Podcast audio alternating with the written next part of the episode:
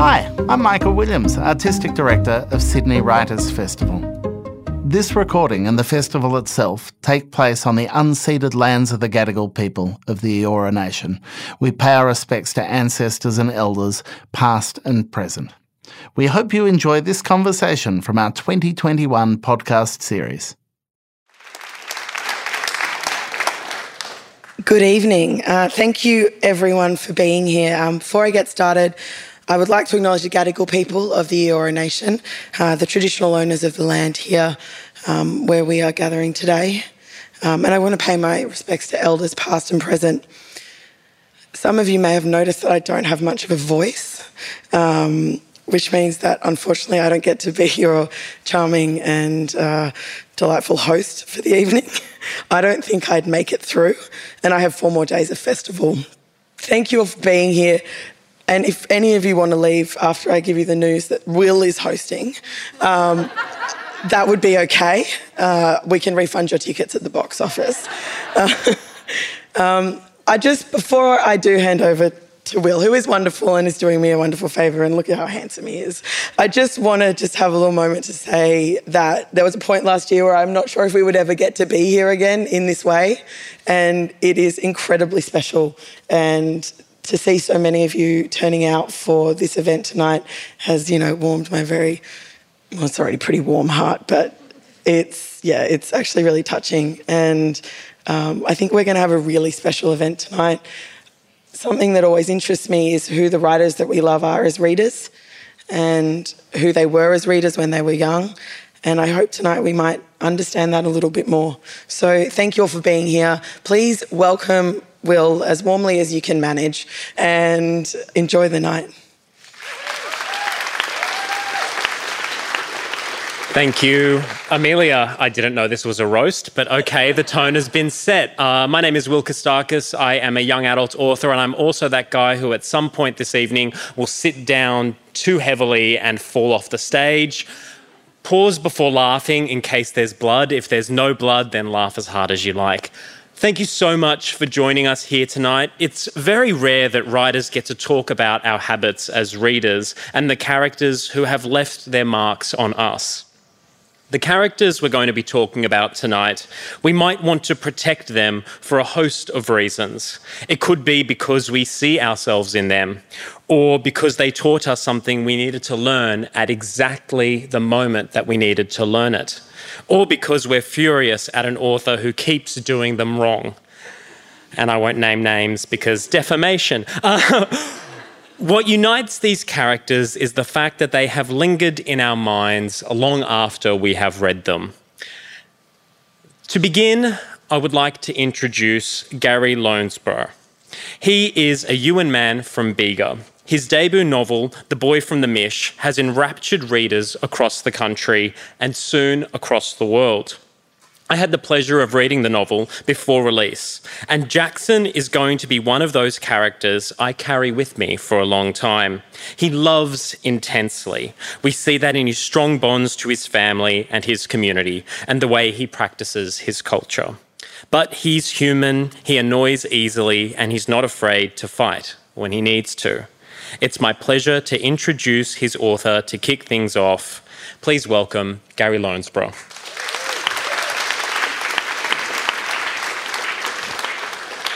Uh, good evening, everyone. Uh, it's very great to be here with such an amazing panel. I'm still mind blown that I'm in this situation. All right, so uh, you know, getting the the brief of a character that we wanted to protect at all costs First one that came to my head was Holden Caulfield from The Catcher in the Rye. Uh, this is probably going to sound weird, but I really wanted to read The Catcher in the Rye when I heard that that was uh, John Lennon's Assassin's favorite book. Uh, so I thought that was really mysterious and scary. So uh, it's just I wanted to read it. Uh, but as a reader, I think when I read a book, when I read a character's story, I'm kind of subconsciously enforcing my own life and my own experiences on them you know, much like making friends, I'm trying to find things that we have in common, uh, things I can relate to them with, and uh, moments in their story where I can really understand how a character is feeling in that situation because I've felt something like it myself. And so I read The Catcher in the Rye uh, shortly after landing my book deal for The Boy from Mish. Uh, at the time, I was working for an Aboriginal organisation, helping Aboriginal people with disabilities and working with Aboriginal kids in the juvenile justice centres. When you begin to read The Catcher in the Rye, you're pulled straight into the head of Holden Caulfield through the opening sentence, which I'd like to read to you because I love it. Uh, if you really want to hear about it, the first thing you'll probably want to know is where I was born and what my lousy childhood was like and how my parents were occupied and all before they had me. And all that David Copperfield kind of crap. But I don't feel like going into it if you want to know the truth. Two things about reading The Catcher in the Rye in 2019. Uh, there's a real language barrier over the, you know, the colloquialisms and the sayings that uh, was said, like in the 50s in America, that don't exist in modern day Australia. And another thing was Holden Caulfield is a really frustrating character. I absolutely hated him at the start. He's very angry at the world. He's very short tempered. He's not nice to the people around him. Uh, he's a kid who's been expelled from three different schools. So uh, when we meet him at the start of the book, he's just been expelled from his third. Uh, and he's a kid who doesn't have a positive connection with his parents or his older brother. He's a kid who doesn't have any role models in his life who are actively trying to be there for him and he's also a kid who loves his little sister.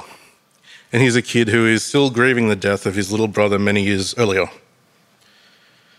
And when I read The Catcher in the Rye, when I was reading Holden's story, I was connecting to him in ways I found surprising.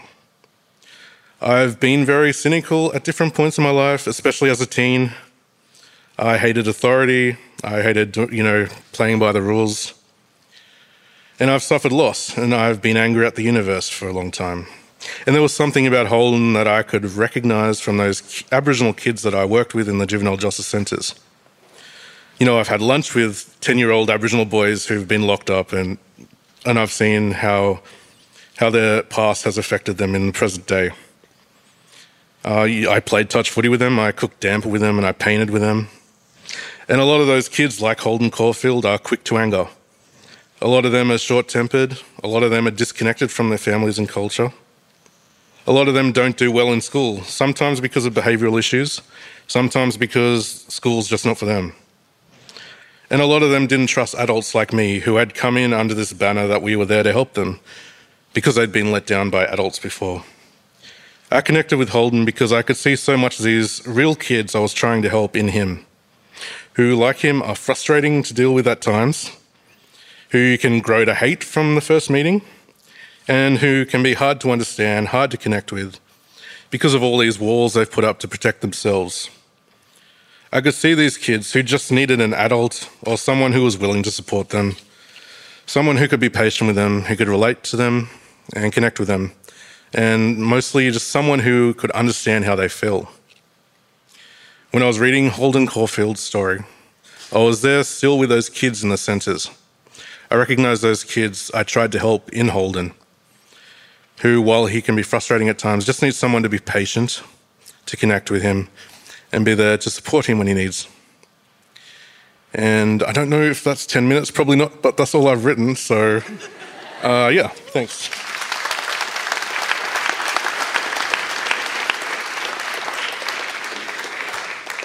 Thank you, Gary. Now, you will likely recognise our next speaker, Zana Fraillon, as the author of the industry shaking 2016 novel, The Bone Sparrow. It was recognised the world over, and she's back with her third novel for young adults, The Lost Soul Atlas. Reading it, I was drawn to Flea, resilient and strong. They have a clear sense of who they are and a belief in themselves that, frankly, makes me a little jealous. They see the best in any situation and always manage to think their way out of trouble. Please welcome Flea's author, Zana Fraillon.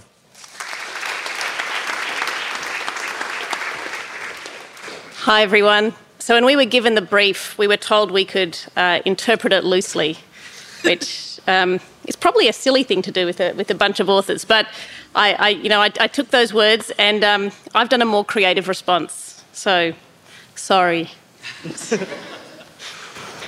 there is an ancient forest, a forest, the storytellers say, that grows inside me, inside you, inside all of us.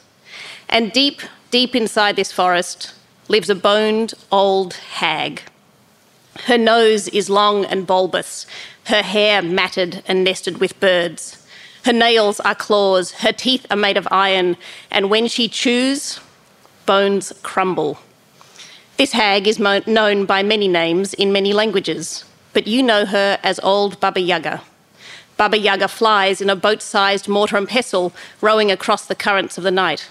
She lives in a hut that stands on chicken legs, a hut that shuffles around the dirt in the constantly confused spin of a small wooden house that used to be a chicken. She keeps animals, or the animals keep her. The animals change from story to story, but there is a dog and a cat and a raven. This we know. And the fence that surrounds Baba Yaga's hut has been lovingly crafted, piece by piece, from the bones of children. Their femurs, tibulas, radius, spine. Their skulls sit proudly atop the spires. And in this hut, deep in the forest, Baba Yaga waits, because children always come to Baba Yaga's hut. Always. You are three when you first meet Baba Yaga. The book Bony Legs is put into your hands and you devour it, reading it over and over and over again. The little girl in the story, Sophia, is supposed to be the hero, but you aren't interested in little Sophia needing a needle and thread for her mending. Little Sophia, who ignores all the warning signs and barely makes it home alive. It is Baba Yaga that keeps you coming back to that hut on chicken legs. If she really wanted to, you think, Baba Yaga could have caught that Sophia. Baba Yaga, you think, was just messing with little Sophia, like your cat that keeps catching the white rat that lives under the house.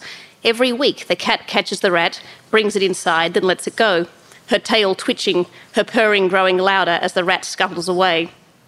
You call the rat Sophia, and when your parents ask why, you shrug. People always underestimate the three year old mind.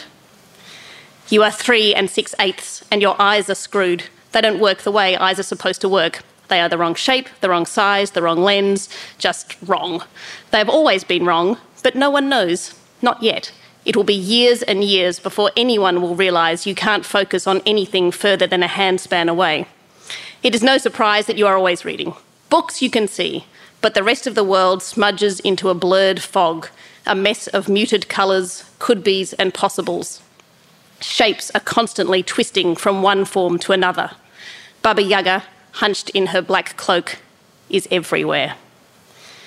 You are two, three, four, five, six, seven.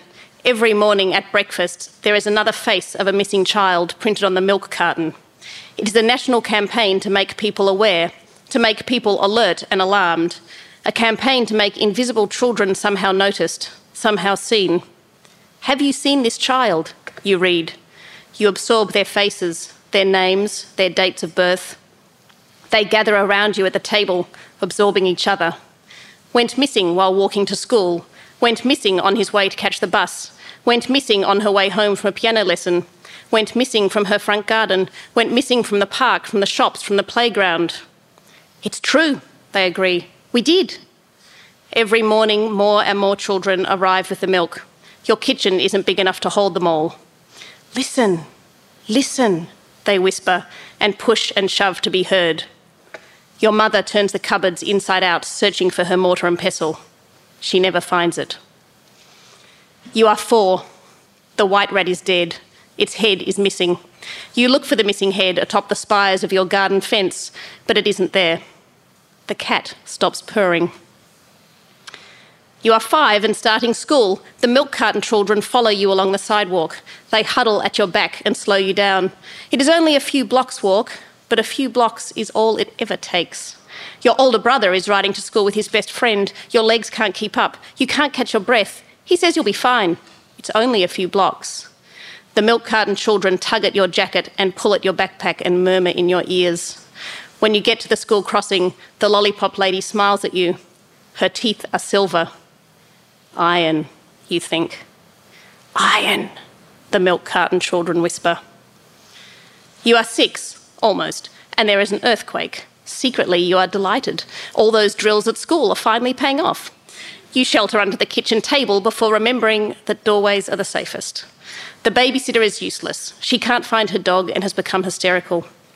When the world stops shaking, you look out the window, but it was only a small quake and nothing looks any different. Car alarms are going off all up and down your street, but no one is coming to turn them off. An old woman is shuffling slowly among the fallen branches, putting things carefully into her sack.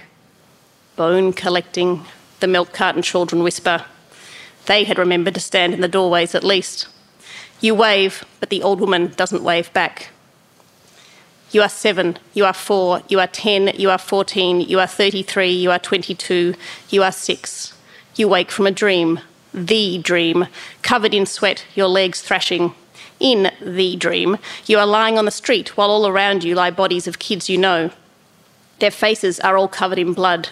Play dead, the milk carton children whisper. You play dead, and the gunman pokes and prods you with his gun. Play dead. You do, and he walks away. In the dream, you are an excellent actor. You are six. A boy, also six, goes missing from your local supermarket. He went to the bathroom. You know which one? The brick one built like a little house in the supermarket car park, right next to the trolleys. You've used that bathroom before. The boy's mother left her shopping inside to take him to the toilet. She waited outside the bathroom door. She waited and waited and waited and waited. She knocked on the door. She banged on the door. She called his name. The bathroom was empty. Her boy was gone. You wait for his face to appear on the milk carton. You wait and wait and wait and wait. You see, the milk carton children whisper, there are more of us, so many more. Don't you know anything? Aren't you listening? Listen, they tell you. Listen. You are eight and living back in Australia now. Here, the milk cartons tell you just about the cows and percentages of fat. Someone, a teacher, notices that you can't see. The optometrist gives you glasses and tells you to enjoy using them while you can. Your mother won't want me to tell you this, he says, crouching down to you and adjusting his bow tie. But by the time you are 18, you'll be legally blind. His breath smells like cigarettes. On the car trip home, you can see the leaves on the trees as you drive past. Each actual leaf. Your mind is blown. Bushes are now just bushes. How did they ever look like anything else? Trees are no longer the legs of towering beasts, but simply trees. Nothing shifts shape or twists into being as you near it. You miss Baba Yaga.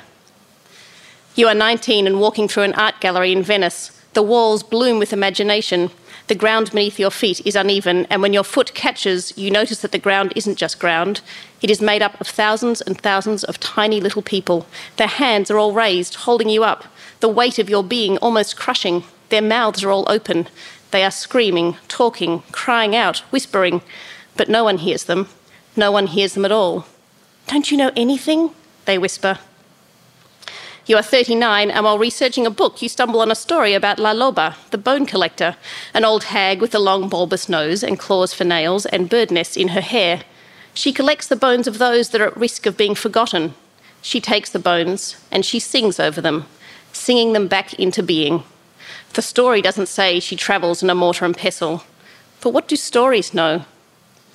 You are still 39, although closer now to 40, and one of your closest friends sends you a poem by Gabriela Mistral. It's what closest friends do. When I'm walking, everything on earth gets up and stops me and whispers to me, and what they tell me is their story, reads the poem. And the people walking on the road leave me their stories. I pick them up where they fell in cocoons of silken thread. Stories run through my body or sit purring in my lap. So many they take my breath away, buzzing, boiling, humming. Uncalled they come to me, and told they still won't leave me. Like the story of Bony Legs, you devour the poem over and over again. Women looking for children who got lost and don't come home. Women who think they're alive and don't know they're dead. Every night they ask for stories, and I return tale for tale. In the middle of the road, I stand between rivers that won't let me go, and the circle keeps closing, and I'm caught in the wheel.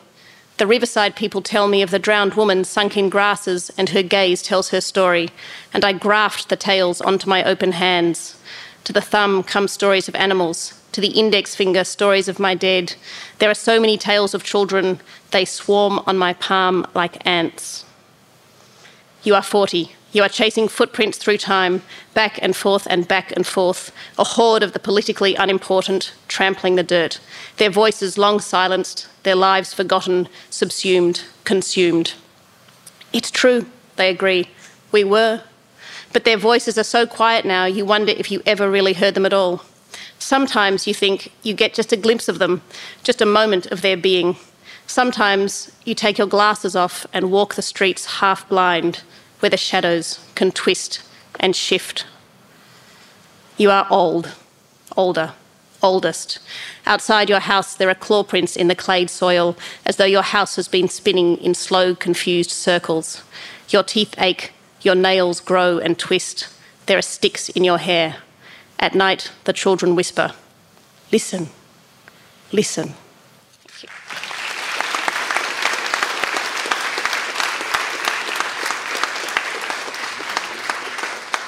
Thank you very much, Zana. Now, the most groan-worthy thing an MC can do is say that an author needs no introduction and then proceed to introduce them. But for Garth Nix, it's kind of true, and I'm contractually obligated to introduce him. So whether you were introduced to him through the Old Kingdom fantasy series, or the Keys to the Kingdom series, or his latest novel, The Left Handed Booksellers of London, you know that he's written dozens of cherished characters and that narrowing it down to one is a difficult task. But what can I say? I have a soft spot for characters who can sometimes be bribed with fish. Mogget is based on every cat Garth has ever known and reminds me of every cat I've ever known. But he's not actually a cat. And he's definitely amoral, though. Give it up for Garth Nix. Thank you. Well, I'm sticking with the subject of magical talking cats because I think they are always a good thing in a story. Now, I'm quite often asked if my characters are based on real people. In fact, I was asked yesterday at a school session if any of my characters based on, on any real person. And my answer is no. I tend to take bits and pieces of people I know and or have observed and I put them together, which sounds very unappealing, rather like a Frankenstein's monster. But, you know, I hope you can't see the joins when they're actually in, in my stories. But there is an exception, which is the disreputable dog, whose dog like characteristics, because she's not actually a dog either, were based on my family dog Bite And in fact, my book Lirael, where the disreputable dog first appears, um, is dedicated to Bite But predating the disreputable dog is, of course, Mogget, the ancient and powerful entity who likes to take an animal form, usually as a cat, but not always. He has other forms and other names.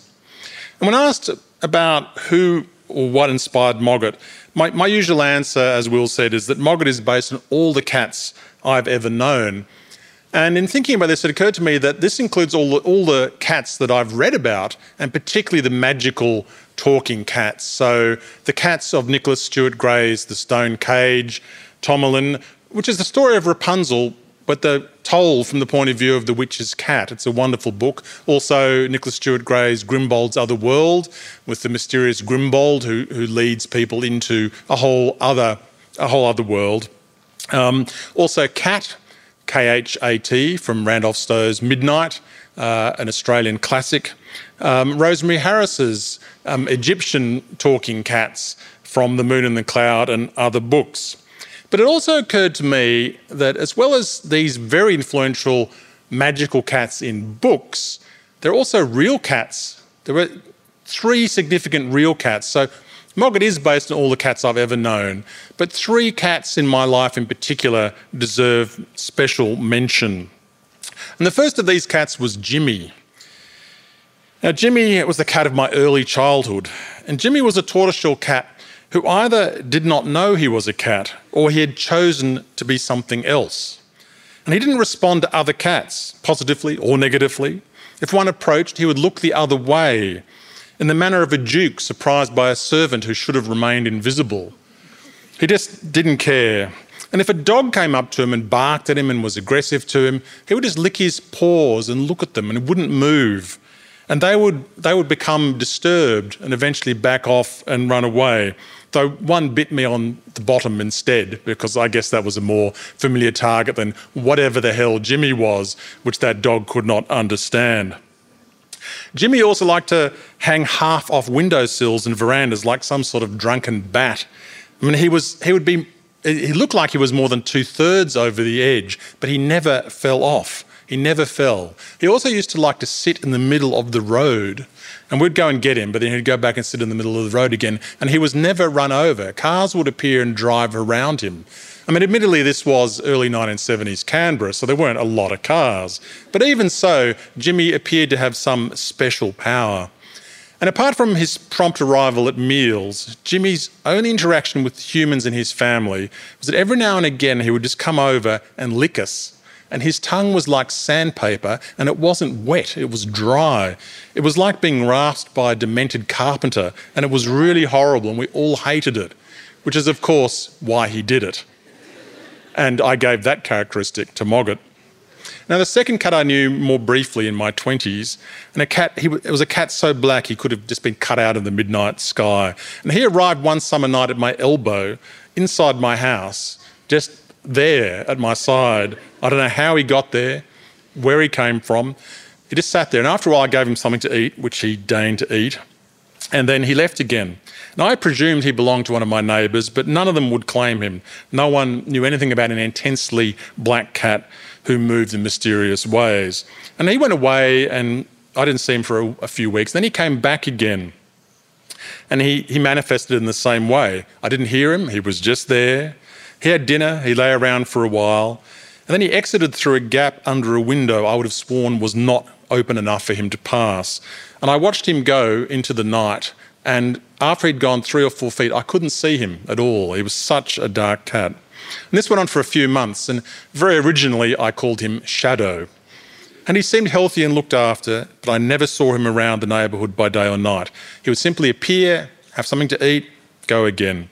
And the last time I saw him, he paused by the window and he looked back at me, and his eyes caught the light. And for the first time, I saw them properly, and he had incredibly deep green, knowing eyes. I never saw Shadow again, but I gave his eyes to Mogget. And the third cat was a chancer called Little Puss. She looked like a kitten, but she was actually a fully grown cat. And she notionally belonged to a neighbour two terrace houses down the street, but in fact had achieved total domination over at least five households that I knew of, maybe more, including my own, of course. I had a discussion once with her owner, and she was complaining to me she couldn't understand why Little Puss smelt of wood smoke all the time. And I had to explain this was because the cat spent several hours a day lying in front of my fireplace. I also suggested that perhaps Little Puss should be checked for worms, since I knew she ate in so many places and still stayed tiny. And her owner took offence at this and said Little Puss was a fussy eater and didn't eat much. That was why she was small, and she couldn't possibly be getting meals in all the neighbours' houses. But she was. And as we discussed this, Little Puss twined around her owner's legs and purred. The picture of innocence, definitely not someone who had already eaten four breakfasts that day. This too I gave to Mogget. Thank you.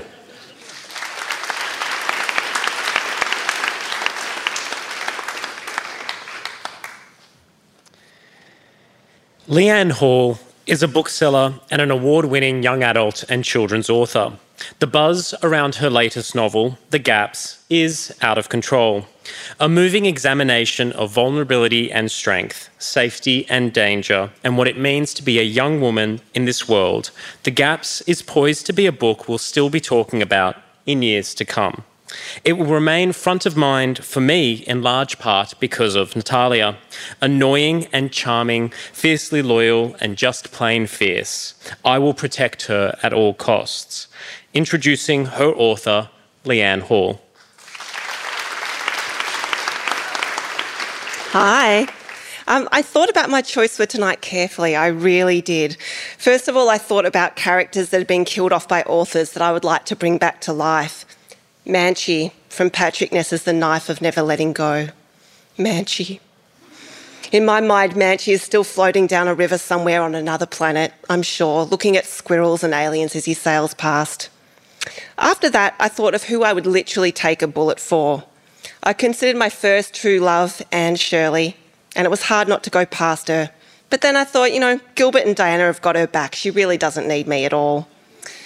But when it came down to it, there was really no dilemma. The only character I would truly, truly die for is Claudia Kishi. Yes. Supporters in the house. Claudia was the only Asian character from my youth that rose to true prominence. I can't really emphasise enough the sheer desperate thirst I felt as a child of wanting to see myself and my family in books, TVs, and movies, and finding myself with almost nothing to hold on to. I tried to claim Winnie Cooper from the Wonder Years as Asian ish for a little while, but it was no good. I checked her Wikipedia entry and she's just a confusing mix of Portuguese and random European. There was only ever Claudia, Vice President of the Babysitters Club. Claudia is a second generation Japanese American, and I'm a third generation Chinese Australian. But no matter, close enough. The general attitude in my childhood years was, you all look the same anyway, so I absolutely get to claim Claudia as a literary sister. Thankfully, Claudia wasn't just a token Asian. She was no Nellie Yuki or Katie Farkas. Sorry, that's a Gossip Girl reference that no one really got. Claudia was on an equal footing with the three other core members of the Babysitters Club. She narrated her fair share of the 200 odd Babysitters Club titles, which were first solely penned by Anne M. Martin and then written by a large committee of ghostwriters. Aside from a brief and unpleasant episode in Babysitters Club number 56, Keep Out Claudia, tagline, Who wouldn't want Claudia for a babysitter? Answer, Three Aryan demon children. That's who. Claudia's life in Stoneybrook, Connecticut is remarkably free from overt racism or daily microaggressions. Even more importantly, though, Claudia wasn't a stereotypical Asian.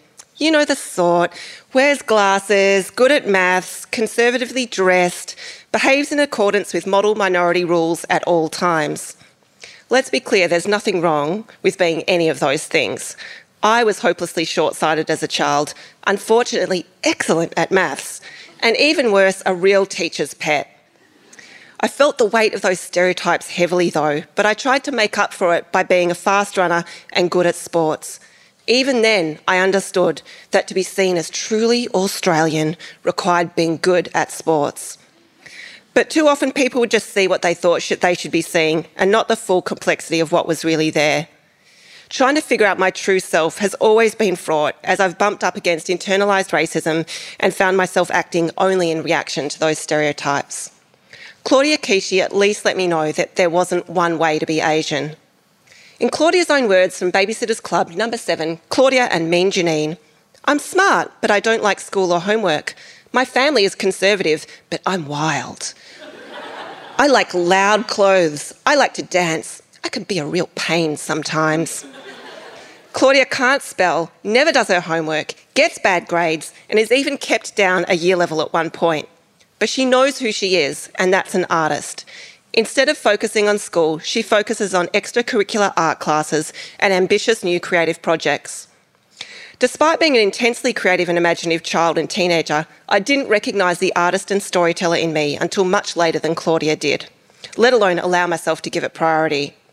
If you have a spare 20 minutes and a Netflix subscription, I'd encourage you to watch the excellent documentary, The Claudia Kishi Club, where it becomes clear that a whole generation of Asian American novelists, visual artists, illustrators, and graphic novel creators can trace their adult careers all the way back to seeing Claudia and knowing it was possible to be Asian and an artist.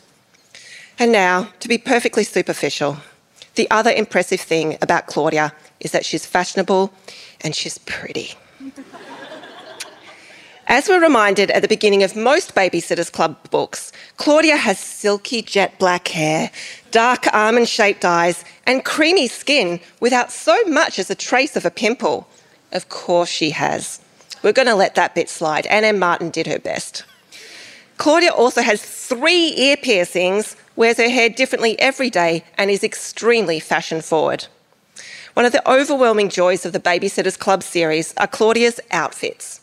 She describes it best herself. I like bright colours and big patterns and funny touches, such as earrings made from feathers.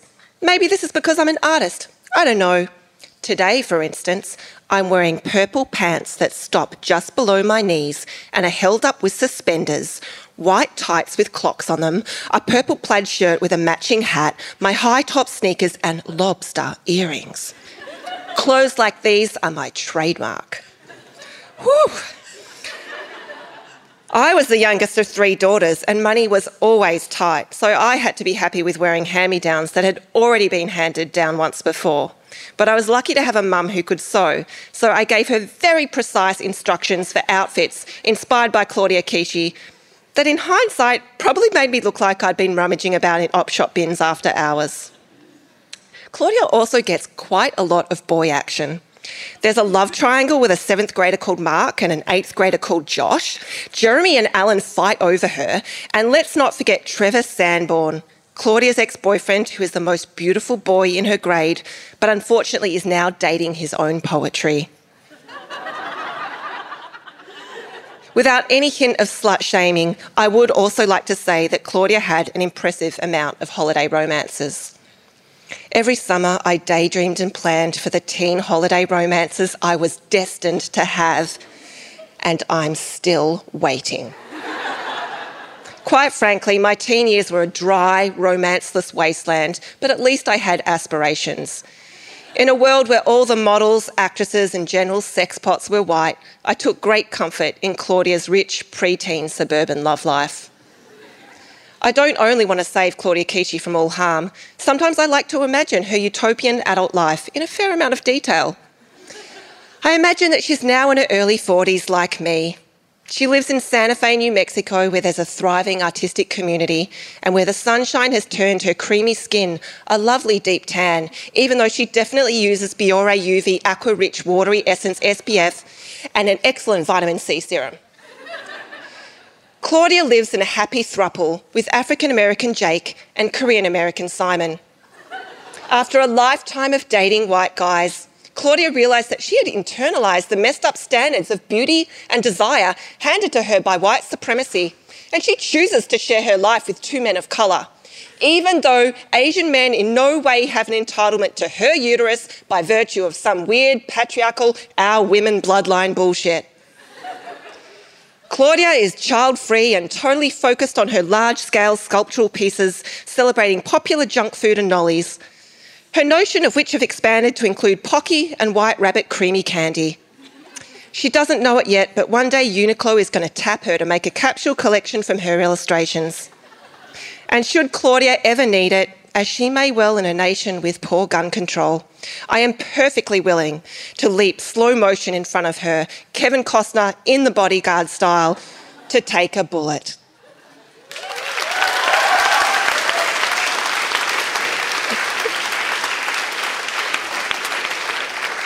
Thank you, Leanne. Michael Pryor is the author of more than 35 books.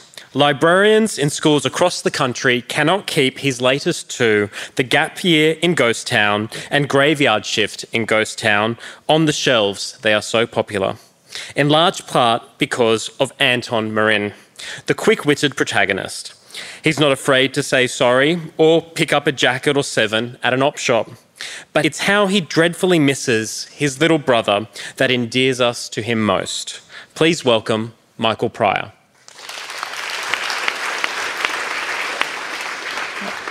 Uh, thanks, Will. Thanks, everybody. Uh, just a little bit of housekeeping before I start. Apparently, the next 10 minutes or so has an official hashtag for you who are live tweeting, and that is awesome, apparently. Or sensational will do. It, it's an official thing. Just had to get that out of the way. Uh, so, characters I'd die for. Uh, yes, I too have interpreted the brief loosely, going off at a tangent. Authors, huh? who would have predicted that? And uh, I was thinking about the whole business of why, why I'd die for some characters, and also the craft behind uh, making that happen. And it came to me when I was considering this that the business comes down to some of those crucial moments in every story, in every narrative, where I find these characters who I'd be prepared to die for.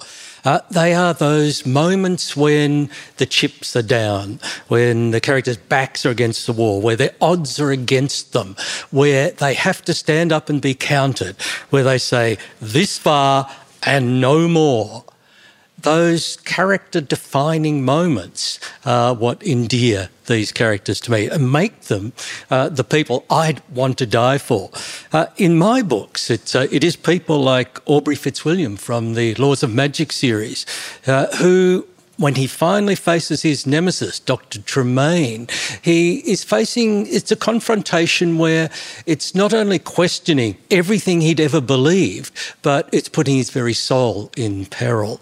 Or it might be Anton Marin and Rani Cross from the uh, Ghost Town series, where they finally track down the serial killer who is supernaturally charged, but who is also broken by tragedy and grief in her recent past. And they then have to grapple with their own experience of loss while being assailed by very, very nasty ghosts.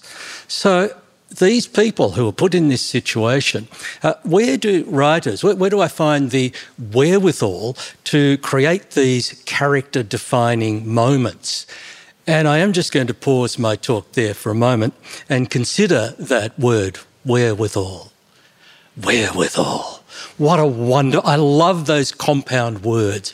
Wherewithal, notwithstanding, hitherto, nonetheless. They're so juicy, so, so magnificent in the mouth. I really do enjoy those compound words. Okay, got that out of the way, back to the talk. so these character defining moments where do we find the wherewithal to uh, to write these intensely emotional character defining moments well i know how i do it i turn to the infinite resource that is me I look inside myself. I look for those moments in my past that have been character defining moments for me. And with your indulgence, I'll share one with you right now. I, I live near a park, which is a wonderful thing for a writer. It's a little bit of urban wilderness with uh, lots of trees, there's a creek and a bike path. And for those moments where I need a little bit of solitude and walking around while I'm considering the ins and outs of the latest work in progress, it's a haven. And I do recall one day, some time ago, I was following the bike path I'm not really noticing the surroundings as I was going, only to notice that uh, there were no people. It was one of those midweek days, mid morning, midweek, that was a little deserted. And as I was walking, I had a feeling that I was being watched. I was that, that, that awful prickling feeling on the back of your neck. And I looked, I couldn't see anyone. I scanned the surroundings, couldn't see anyone. But it was so, it was so fierce, I had to stop. And I stopped and I turned 360 degrees, no one. But then, out of the corner of my eye, I saw movement and I tracked around. And there, in a tree at the side of the bike path, about four or five metres up in the tree, was a ninja there was a ninja up in the tree of my local park, which is astounding in itself. But that, that's, that's, this, this isn't the character defining moment, that, that comes later. Uh, I saw the ninja up in the tree. It, it, was a moment of some tension because I do understand the age old equation. Nobody sees a ninja and lives. Therefore, I was about to die, which you would expect would be a character defining moment. But no, no, no, you, you're going to have to wait for that. That comes later. So I saw the ninja up in the tree, was quite prepared, uh, quite prepared for death, going over my will. Yeah, it was, it was in reasonable shape. And then the ninja did a ninja move. The ninja looked at me and shot out a hand, like so, and then went, shh. I don't know about you, but if I ever see a ninja telling me to shh, I shushed I didn't say a thing. I was as quiet. I, I put the hand over the mouth. And then the ninja just had enough of me and went, and I went on my way. Uh, congratulating myself at having survived an encounter with a ninja. I was pretty cool at that. And I was, uh, walked on, walked around the corner, and while I was walking, I was thinking of how I'd write that to make me appear far more courageous than I had been. And when I looked up, as I went round the corner, two ninjas were running towards me. And I thought, well, Michael has survived one ninja. Can he survive two? Unlikely. But they kept going. They went straight past me. But then I had that moment where I couldn't hear them going anymore. And I realised they'd stopped right behind me. So, summoning all my courage, this could be a character defining moment, but no, no, no, it's, it's coming, it's coming. Uh, I turned around and they'd stopped. They'd stopped right behind me. And one of them pointed at me and said, Have you seen him? Have you seen him? This is the character defining moment. Because I know what I should have said. I know what I should have said. This is one of those moments. You know the moments where there's a, something happens, the argument, you walk away, half an hour later, you go, ah, what I should have said. This is my what I should have said character defining moment. Because the ninja said to me, Have you seen him? This is what I should have said. Have I seen him? Have I seen the moon before it rises? Have I seen the wind as it whispers over the grass? Have I seen the love in the heart of a baby child? Yeah, but I didn't. I said, Yeah, he's in a tree around the corner. I, I just gave him up and surrendered and caved in utterly in my character defining moment. And I like to remember these uh, things, these moments of crisis where everything comes to a head, where you can stand up and be counted, or you can crumble into a heap. Characters I'd die for, the ones I write, I, I would die for all my characters because, as you see, there's a little bit of me in all of them, and I'm nothing if not self protective. Thank you.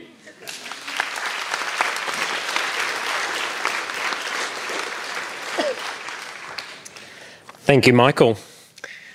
Previously the editor at large at BuzzFeed, Jenna Guillaume is rapidly becoming one of the go to authors of Australian YA rom coms. You Were Made for Me and What I Like About Me are celebrated by readers both here and abroad. One of my favourite reading memories of the past few years was spending a Christmas holiday with Maisie and Beamer in What I Like About Me.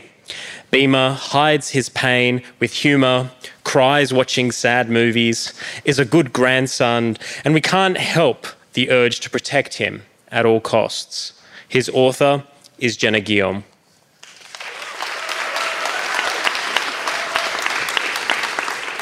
Thank you. Um, I want to know if I say the name Artax, if anyone knows what I'm talking about or yeah. Thank you. I figure I would get one of two reactions, which is probably either blank looks of confusion or um, having people reliving childhood trauma. So I'm sorry if you're in the latter category and I'm about to take you on a whole journey through that. So because um, I think there's a moment in every child's life when you just have an absolutely heart shattering, completely traumatizing moment in fiction, um, whether that's what you're reading or um, a movie you're watching. There's a character that you love so much and something terrible happens to them, and it just like it's perhaps your first encounter with grief and, um, and leaves you never the same again. Um, the first time this happened for me was Artax in The Never Ending Story. Um, I don't know about any of you, but I think there's something uniquely devastating when something terrible happens to an animal in a story. I think um, I can read about hundreds of people being blown up or you know a main character dying or um, you know my emotions might range from a, a, light sadness to oh like oh that's that's sad uh, um, maybe I'm like, oh, I don't really care, or I might be quite, I might be quite happy, depending on who the character is. Uh, Joffrey Baratheon, maybe. Um, uh, occasionally, I will ugly cry very badly over a character. Say, I can't, I cannot talk about Beth March at all, for instance. Um, but if an animal dies, like that's me done for the day. like I will not recover. Um, in fact, it's been decades, and I still have not recovered from Artax's death. For those who don't know, The Neverending Story is a book by Michael Ende that was adapted into a really popular movie trilogy in the 80s. You might actually know the theme song from Stranger Things last season. They sang the Neverending Story theme song, um, which was a great moment. Um, but basically, the Neverending Story is about a bullied boy named Bastian Balthasar Bux, love those bees, um, who one day, trying to escape his tormentors, comes across this book, this really thick book, um, which is the never ending story.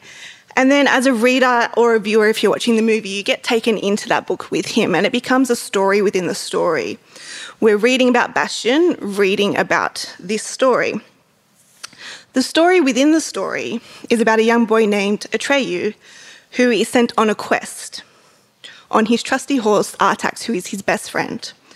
Um, and they have to figure out a way to save the land from the nothing, which is a void. It's literally nothing that is consuming the land. Everything is disappearing in the land, and it's quite terrifying.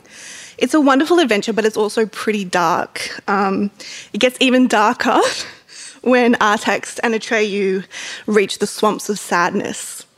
Uh, which the name kind of says it all. um, in the movie, and if you've seen it, I'm sure it's seared into your eyeballs. Um, the movie basically, they enter the swamps of sadness, and it's this black swamp, and Artax the horse just starts sinking slowly, getting lower and lower, and then he just stops. And Atreyu's like pulling on his bridle, saying, Artax, come on, why are you stopping? Don't stop. Um, and the horse is just standing there.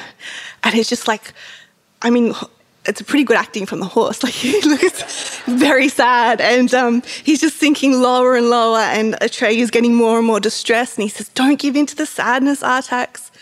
You can do it. Come, like I need you." And like he's like screaming, Artax! And it's just like that's just like you probably can hear that if you've seen the movie. It's so distressing. And um, he tries to pull him one way, he tries to pull him another, and he just the, the horse won't budge. He just keep on sinking lower and lower. And Atreyu pleads with him. He says, You're my best friend. I need you, please. Um, and uh, unfortunately, um, we don't, it kind of cuts away and then we see Artax is gone. And it's just devastating. I'm probably going to start crying. Um, in the book, it's even worse because Artax can talk in the book.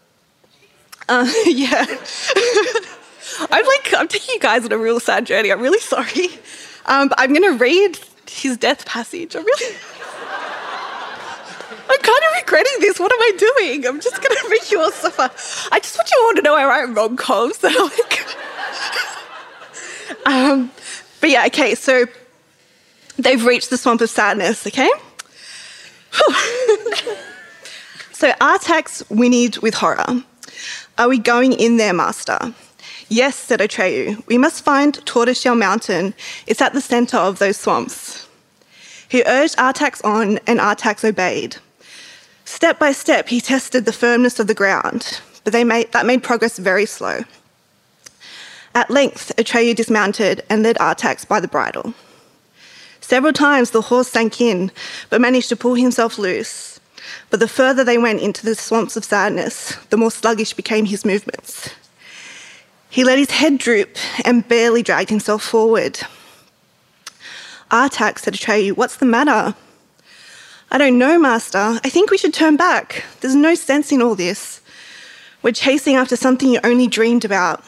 We won't find anything.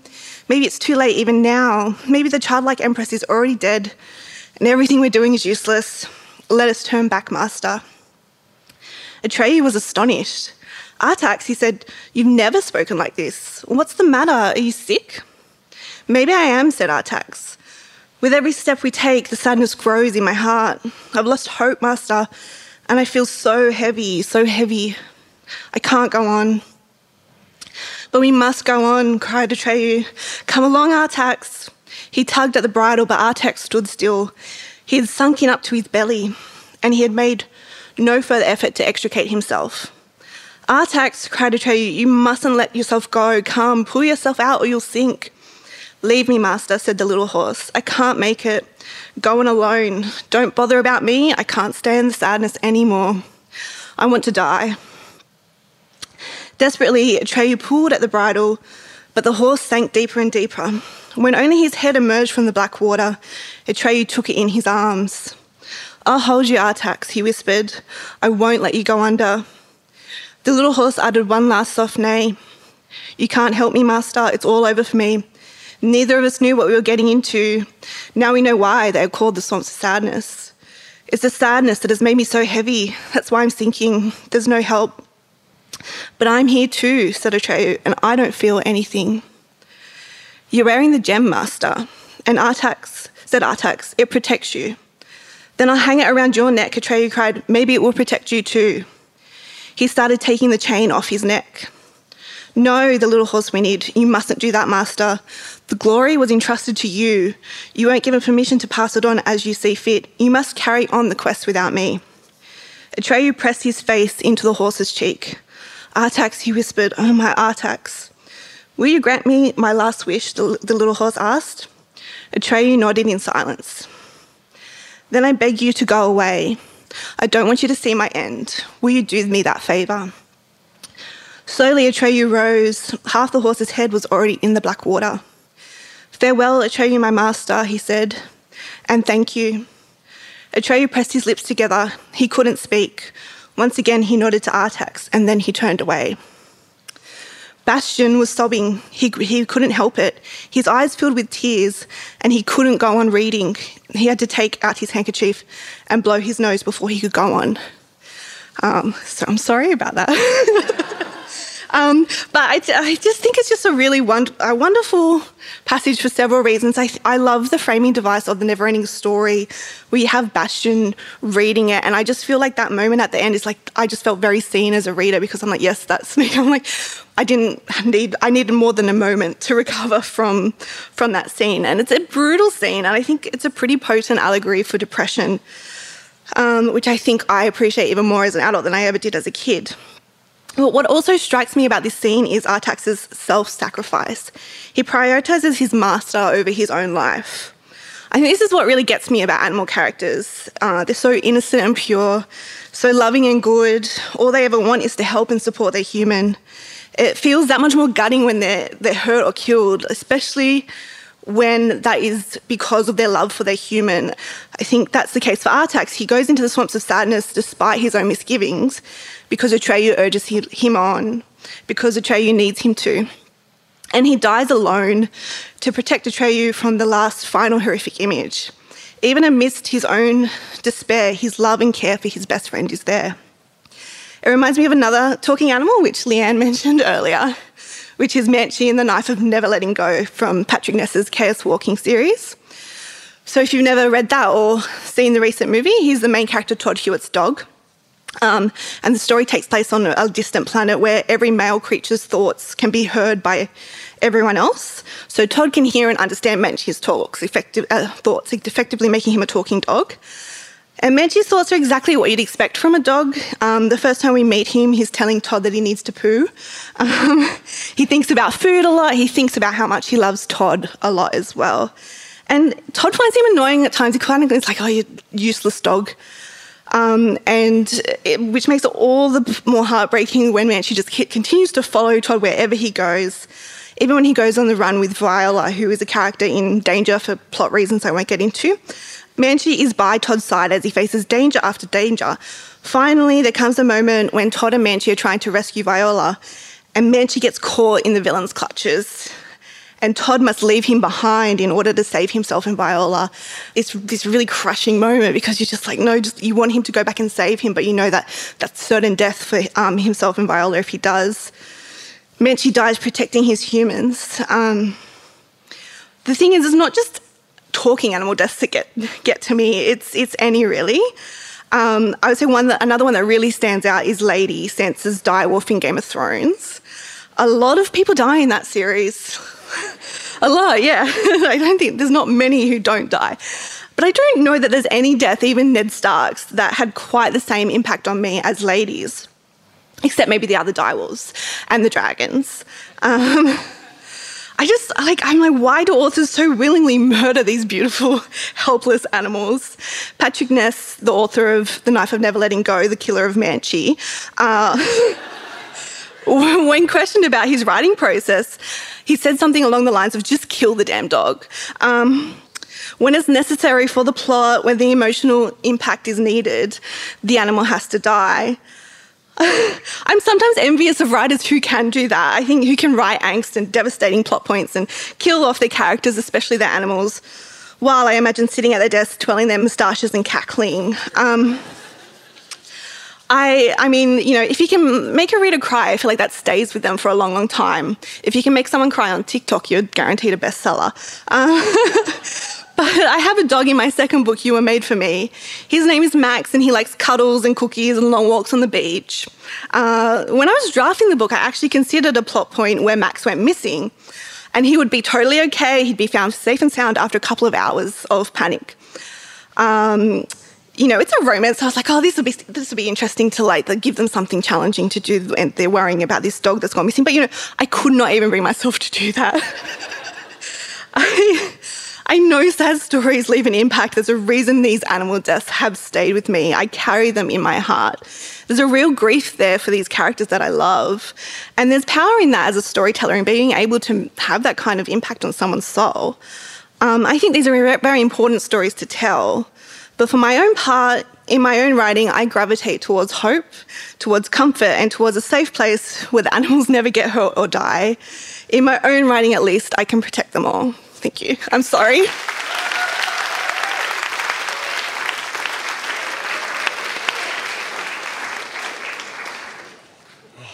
Now, as someone who had to watch entire rows cry, I promise there will be no more tears.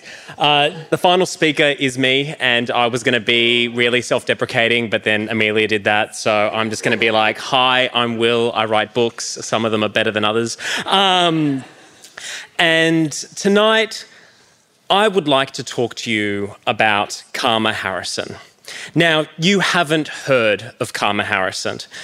If I'm wrong and she's a mutual friend, then you and I are now friends too. I came across Calma, spelt C A L M A, but as she will always tell you, pronounced karma as in good or bad karma, because Natalie Portman shaved her head to star in V for Vendetta and at a premiere soon after posed in front of a sea of paparazzi cameras. The year was 2005. I was sitting in my school library during a free period but I wasn't there to read. I wasn't a reader. I was in year 11. I was quote unquote too busy to be a reader. But I was killing time, sneaking glances at my brick of a mobile phone, when the back of Natalie Portman's shaved head on a book cover across the room caught my attention. You're probably thinking, that's weird. Like, how could Will tell the back of Natalie Portman's head apart from the backs of all other shaved heads that have ever been photographed? Well, that is to say, it is the mid 2000s, and I am tragically obsessed with the Star Wars prequels. How tragically? A few months earlier, Natalie's line reading of, Anakin, you're breaking my heart. You're going down a path I can't follow caused me to burst into loud tears in the movie theatre. Something my friends still taunt me about to this day. And it was really bad. Like, people joke about triggering, but like, my friend would, in the middle, there would be a silent English class, and my friend would just go, Annie, you're breaking my heart. And I would start crying, and it was just bad. And I had lots of friends, I swear. Um, anyway, I cleared the distance between me and this book and plucked it off the shelves. Not too eagerly, obviously, I was quote unquote too busy to be a reader. It was bright yellow, titled It's Not All About You Calma, written by Barry Jonsberg, and like all the best books, it had an exclamation mark in the title. Despite the cover, it had absolutely nothing to do with Natalie Portman. Back in the day, publishers would slap any random image they could get the rights to on YA covers and hope nobody noticed. In this instance, a designer probably logged into Getty Images, searched woman shaved head, and clicked their favourite or the cheapest. I returned to my seat and cracked the book open without a passing glance at the blurb. If it was good enough for Natalie Portman's likeness, it was good enough for me. Nothing could have prepared me for Calma Harrison, though. From the first sentence, I could hear her in my head. As somebody who consumed a grand total of zero Australian stories, it was a shock to encounter a narrator who sounded like me, who abbreviated words like me, and who balanced casual snark with overpowering sarcasm like me. I was reading an Australian teenager who kept mentioning Australian stuff. I immediately took a liking to her. And then I got to know her. She had a complicated relationship with her father, who up and left years before. I had a complicated relationship with my father, who up and left years before. A teacher took an interest in her writing and pushed her to express herself creatively. A teacher took an interest in my writing and pushed me to express myself creatively. She was reeling from the sudden death of a very, very close friend. I was, well, you get where I'm going with this. Calma wasn't just somebody I recognized, she was thinly veiled Will Kostakis fan fiction. I'd never experienced anything like that, and it, I was mesmerized. So much so that halfway through the book, I realized I was actually reading a sequel without having read the first one. And I pushed on regardless, something that would make my skin crawl as an author who has recently written a sequel. The moment I was finished, I hunted that first book down The Whole Business with Kiffo and the Pitbull. Terrible title, amazing book. And I met Calma before the dad stuff, before exploring herself through poetry, before the grief, all the experiences that united us. She and a friend suspected that their English teacher was a drug dealer and they were trying to frame her for a murder. I mean, Calma's life couldn't have been further from mine in that first book, but I was in awe of her. The way she spoke, the way she joked, she was willing to do absolutely anything for her friend, and I was willing to do the same for her.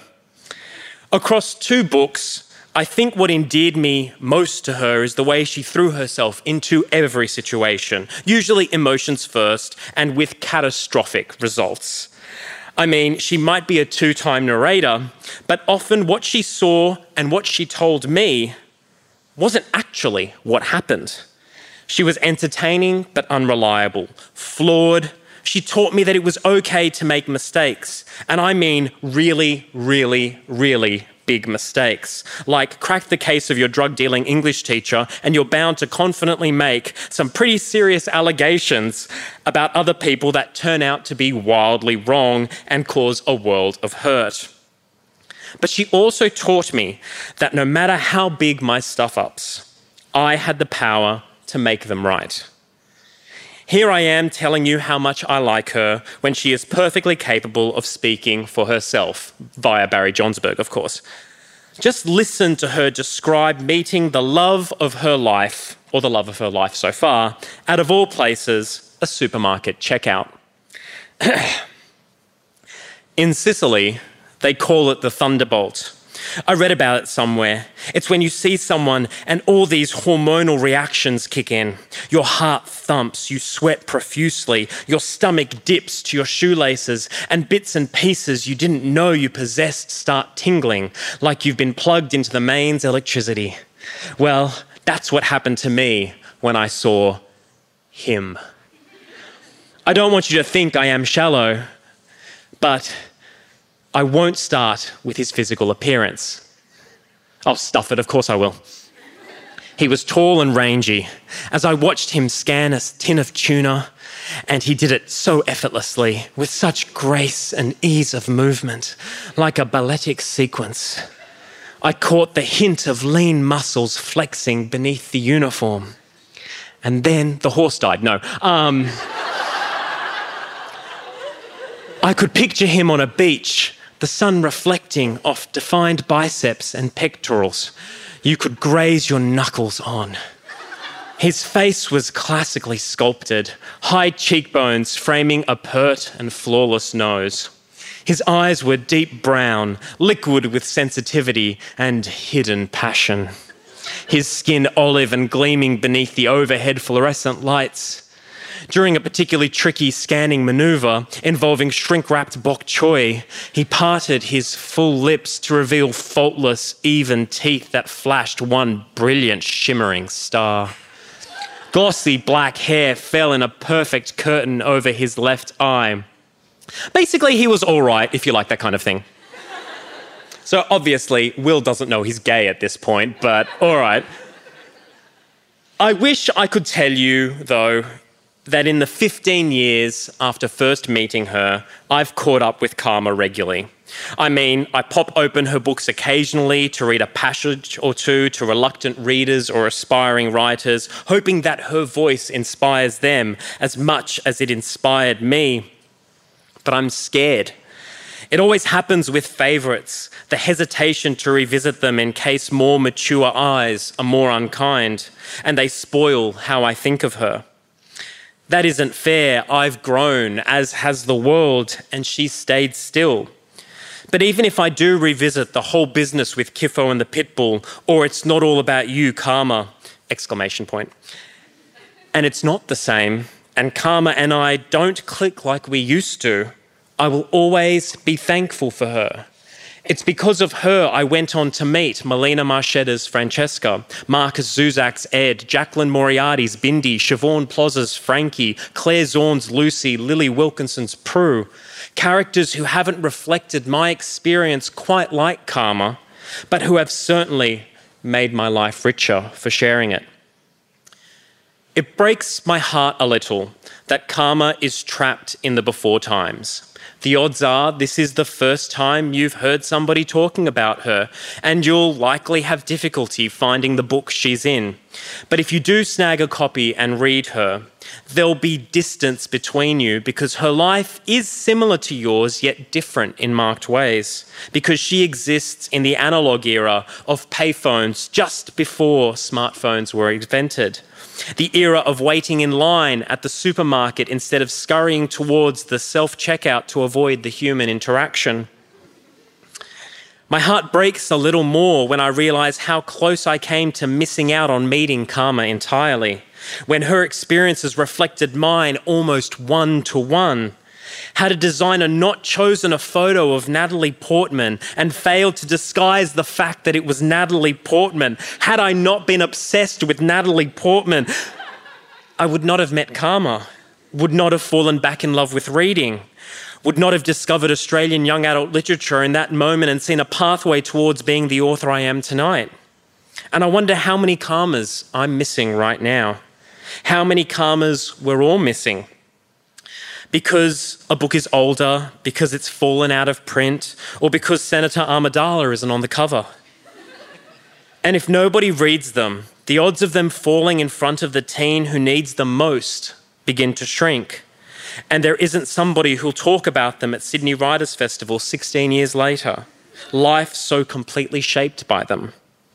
So if you've caught yourself falling out of love with reading or talking less about the stories you used to love, make an effort to change that. Because these characters we love, these stories we love, this local industry we love, they need our protection or they vanish. And it's our job to keep them alive, not just for what they give to us, but what they give to the next generation and the next.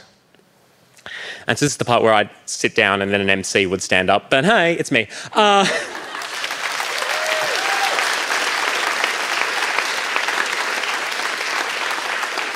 Thank you very much. And could you please give our other speakers a huge round of applause as well?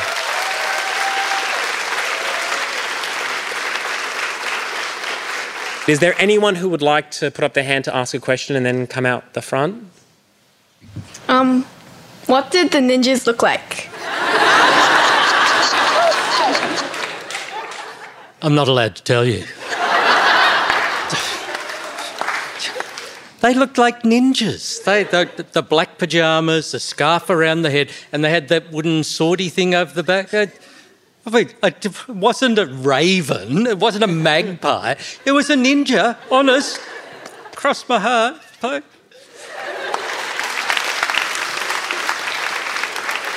Thank you very much. Anyone else have a question to ask?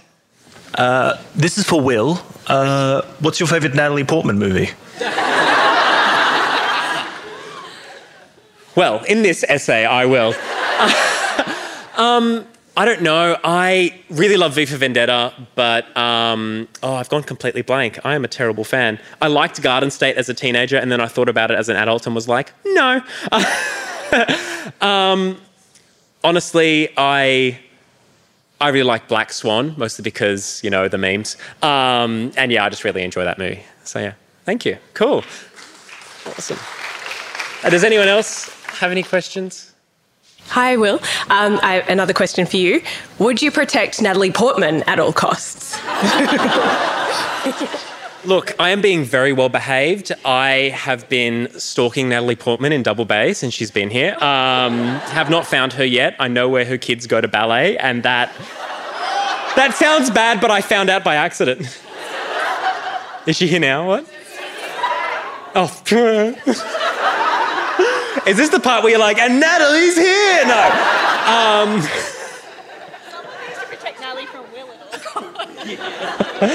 oh, that was mean. All right, so as much as I love this topic, uh, authors love uh, the sound of their own voices talking about their latest books. And we will work from left to right and sort of talk about our latest releases for you. So, yeah. Uh, thanks, Well, Uh, my latest book is Graveyard Shift in Ghost Town, which is a sequel to Gap Year in Ghost Town. I call it the Ghost Town series uh, for obvious reasons. Uh, and after years of writing fantasy and science fiction set in strange, far off, exotic places with all sorts of outre and outlandish situations, these two books are set in Melbourne, where I live uh, it, it, was refreshing for me, uh, at least, to take that leap into a contemporary urban fantasy sort of situation.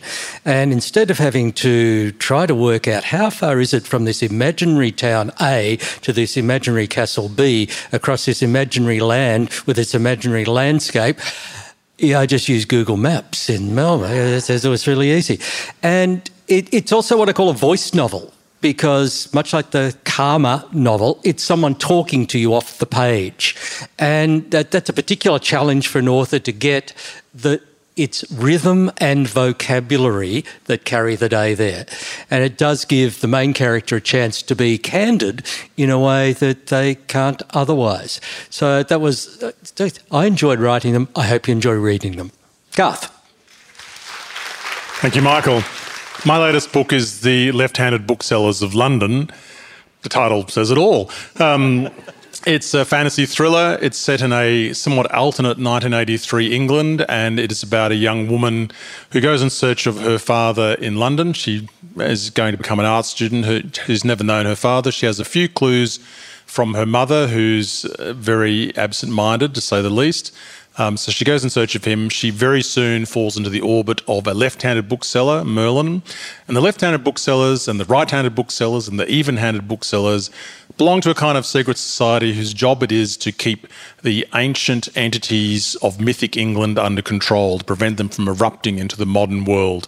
So Susan, come to find her father, is drawn into the orbit of the booksellers, and her quest to find her father soon kind of commingles with uh, one that Merlin and his sister Vivian have to find out what actually happened to their mother, who was murdered apparently by uh, by gangsters, but perhaps not and uh, it's a fantasy thriller. Alton 983 England, and uh, that says it all. Um, my latest book is You Are Made for Me, and it's about two teen girls called Katie and Libby. And one afternoon, they're very bored. The internet's not working, so they don't, and they um, don't have any data on their phones, so they they have nothing to do. So they decide to like pretend um, to make a boy, as you do. Um, Katie is an artist, so she's sculpting something out of clay, and Libby likes to fancy herself a scientist, so she makes up this concoction. I won't, I won't say potion because Libby gets very offended when I say potion um, in the kitchen, um, just as a joke because Katie has this obsession with um, getting the perfect guy and, and the perfect first kiss. So Libby's trying to kind of prove a point to her um, that this, this perfect thing doesn't exist. So she's going through this creative exercise. Um, but anyway, there's like there's a few things that happen. I don't, you know, you don't really know which one um, is the the key event. But there's like a storm, and then like Katie kind of kisses the clay sculpture because she's like a weirdo like that. Um, anyway, a few hours later, she wakes up and there's a um, fully grown teenage boy in her bed, naked. Um, and so begins her adventure with the perfect guy who she thought was a perfect guy, who looks like a long lost Hemsworth brother, and he smells like the ocean and springtime, and his uh, his lips taste like cookie dough. Um, and so, you know, she's got this really romantic um, guy who's absolutely devoted for her, for devoted to her. She names him Guy because she's creative, but she's not that creative. And um, it, he complicates her life in ways that she doesn't quite anticipate. Um, but yeah, and no animals are harmed in the making of the book.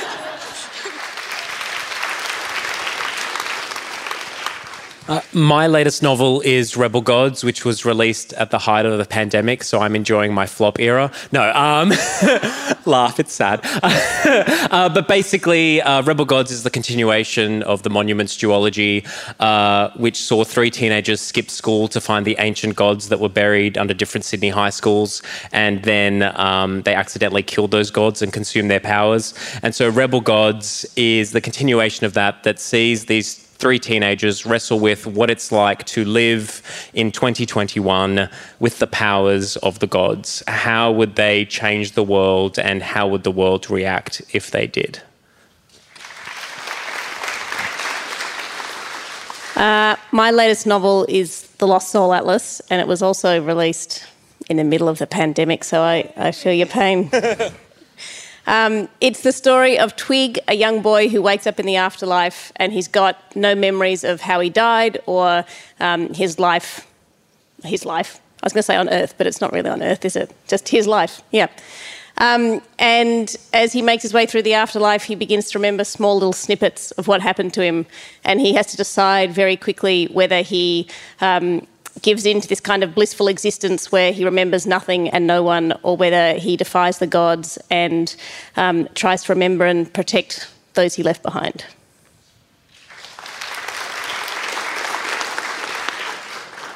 Uh, my book is called The Boy from the Mish, and I luckily just missed the pandemic. Uh, my book came out in February.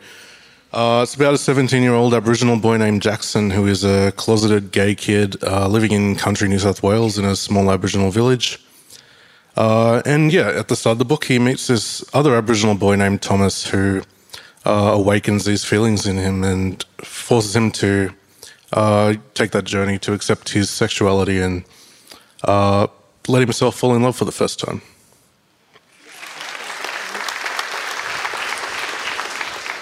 Um, and my latest book is called The Gaps. It's set at an exclusive private girls' school called Balmoral Ladies College. Um, at the beginning of the novel, one of the students, Yin Mitchell, is abducted from her own home.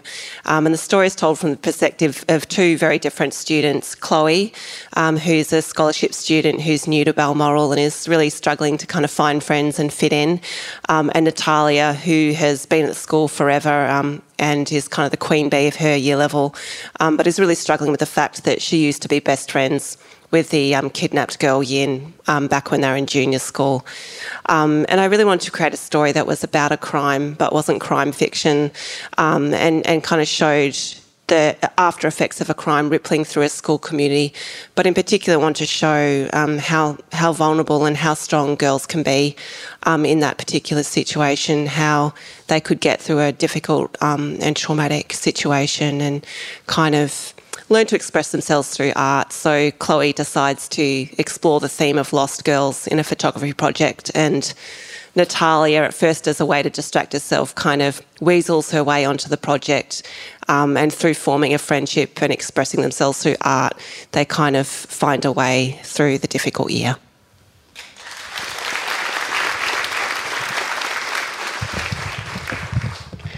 Well, that brings our time together to a close. Thank you so much for joining us tonight. Uh, thank you very much to the Sydney Writers Festival crew and also to Gary Lonesborough, Zana Fraillon, Garth Nix, Leanne Hall, Michael Pryor, and Jenna Guillaume for joining us for our gala.